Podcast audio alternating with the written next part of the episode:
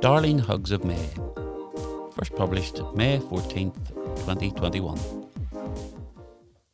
You would be forgiven this week for thinking that it's Valentine's Day coming up with all the excitement that is building.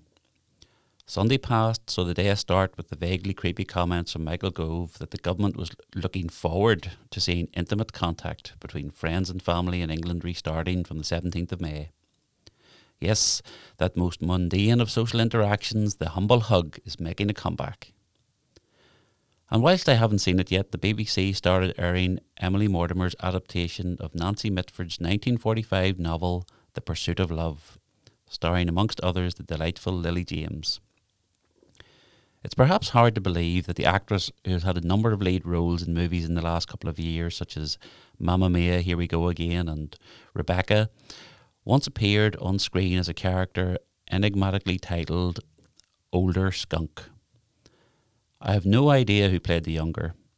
Either way, as the film has been consigned to the dustbin of history, one suspects it must have stunk. It is amazing, however, how much we have all gotten used to the inability to shake hands on a professional basis and hug one another on a personal basis. Now remember, don't get that the other way around, or you'll be cancelled before you know it and have your spouse looking at you like you're a complete idiot. Last year, in the historical reflections on the pandemic hysteria, it was noted that barristers do not shake hands as a result of a custom and practice that had, had arisen post the Black Death days, so as to reduce infection rates. I do hope that this does not become a reaction to the current problem we face. I find that the overly strong alpha hand squeezers are often compensating for their own self doubts, so the initial greeting ritual in any meeting can be informative. I've only once been in the situation where a client felt compelled to throw their arms around me.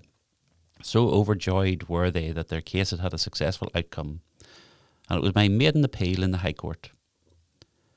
The first instance decision was jinxed from the start.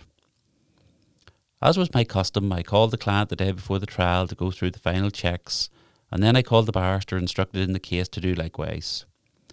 I only got his voicemail, but he was a safe pair of hands, so I was not unduly worried. I went off to a social occasion, and it was not until leaving at 11:20 p.m. that I realised I had had a voicemail back from counsel to advise he was totally unaware of the case and would not be appearing in the morning.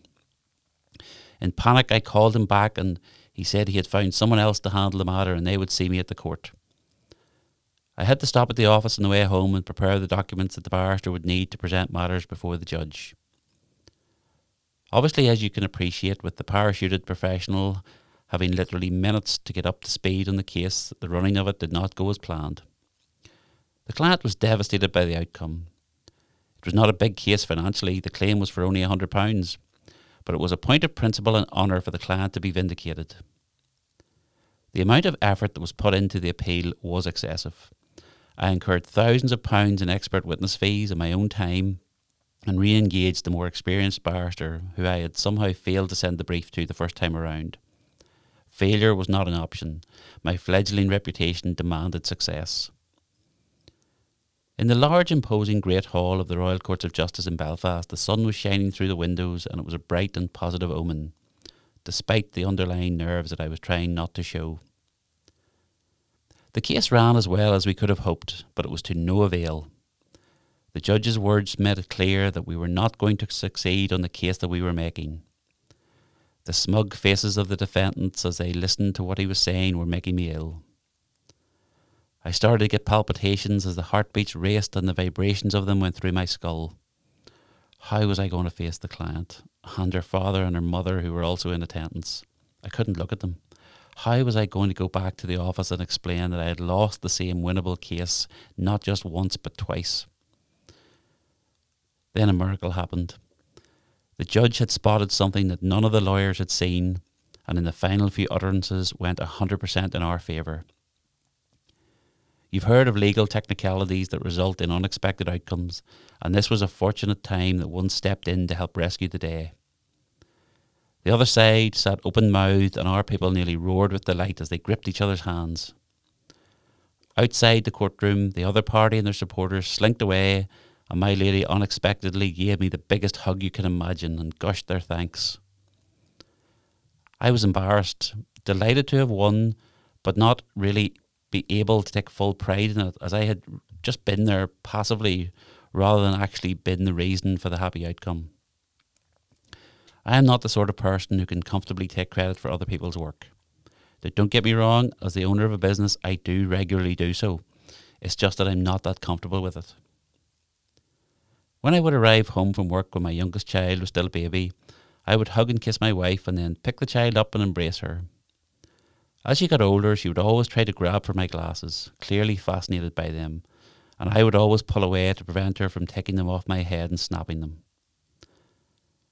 After weeks of this, she eventually was successful at getting the spectacles into her control, and in the most heartbreaking of moments, she used her other hand to pull my head forward and she moved her own head to the side and rested on mine cheek to cheek. I felt so guilty. This tiny little creature who could not speak but only communicate by screams or gestures was simply trying to give us a closer connection, and unknowingly I was preventing that purest of instincts from being fulfilled. From then on, I took my glasses off when coming into the house so that the skin to skin contact could happen unfettered. Thirteen years later, of course, and neither of my daughters want either of their parents anywhere near them. The reason that the 17th of May is resonating with me for the days that hugs can restart, albeit only in England, is that that is our wedding anniversary. I suspect that, like most men, there is only a limited number of things that I know about jewellery. The first is that when looking for an engagement ring, you're expected to spend a sum approximately equating to three months' wages. When I was growing up, I had recalled that it was only one month, so that was some inflation. And I did for a moment wonder whether it would have only been two months if I'd managed to get married in my early 20s rather than the late. The second thing that I knew, although regularly ignoring, is that I was not under any circumstances to be trusted to pick any items of jewellery for my spouse. That being the case, when I wanted to purchase an eternity ring for my wife, it was mandatory that we were to go shopping together, no surprises. One lunchtime, she came into town to meet me, and we went into a shop that we knew of but which I had never actually been in and started to browse the sparkly things. The owner of the premises joined us from a back room, and it was clear from the way he was swaying that he probably should have stayed there. There was no actual smell of booze, but his demeanour was such that we were concerned that he was more than a little tipsy. My wife pointed at a ring that she liked in a style that she really hankered for, and which I noted was coming in at about six months' wages.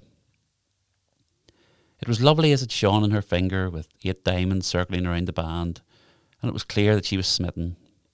She looked at me for agreement, and I smiled and nodded back, and she said, OK, we'll take it, but you'll have to do a bit better on the price than that. She took the ring off her finger, and the salesman took it and examined it with his jeweller's eyeglass. You know the type of thing I mean, and which is apparently called a loupe. And then he said, as he removed the scope from his eye and put the ring back on the countertop, I tell you what I can do to bring the price down. I can go and put some shit diamonds in it for you. And then there was silence. Was he thinking that we were going to say, Yes, that would be great. Could you go and do that for us? If so, he would be in a total looper. Had he learnt nothing from Gerald Ratner? My wife and I just looked at each other, not knowing what we should say, so we said nothing for a moment before my wife said, Okay, well, uh, we'll keep that in mind. And then we left the shop and burst into nervous laughter, and as you might expect, we never crossed its threshold again. On many occasions, I, as the leader of my organisation, have said things that were intemperate and unnecessary. I would love to say that I am perfect and have always remained professional in everything I've ever done and said, but that's just not true nor can I promise that I will never do or say anything again that will fall below the standard I would set for myself. It is easy to have sympathy and empathy and understanding and forgiveness for people you actually know when things are said that shouldn't have been. I have no idea if the ring seller was a diamond in the rough who was just having a bad day, or if he really justified losing us as customers for life. In the moment, I did not think to give him the opportunity that I would want afforded to me if I made an ill judged remark. After all, it is our actions, like a simple embrace to show love and affection, that are supposed to speak louder than words.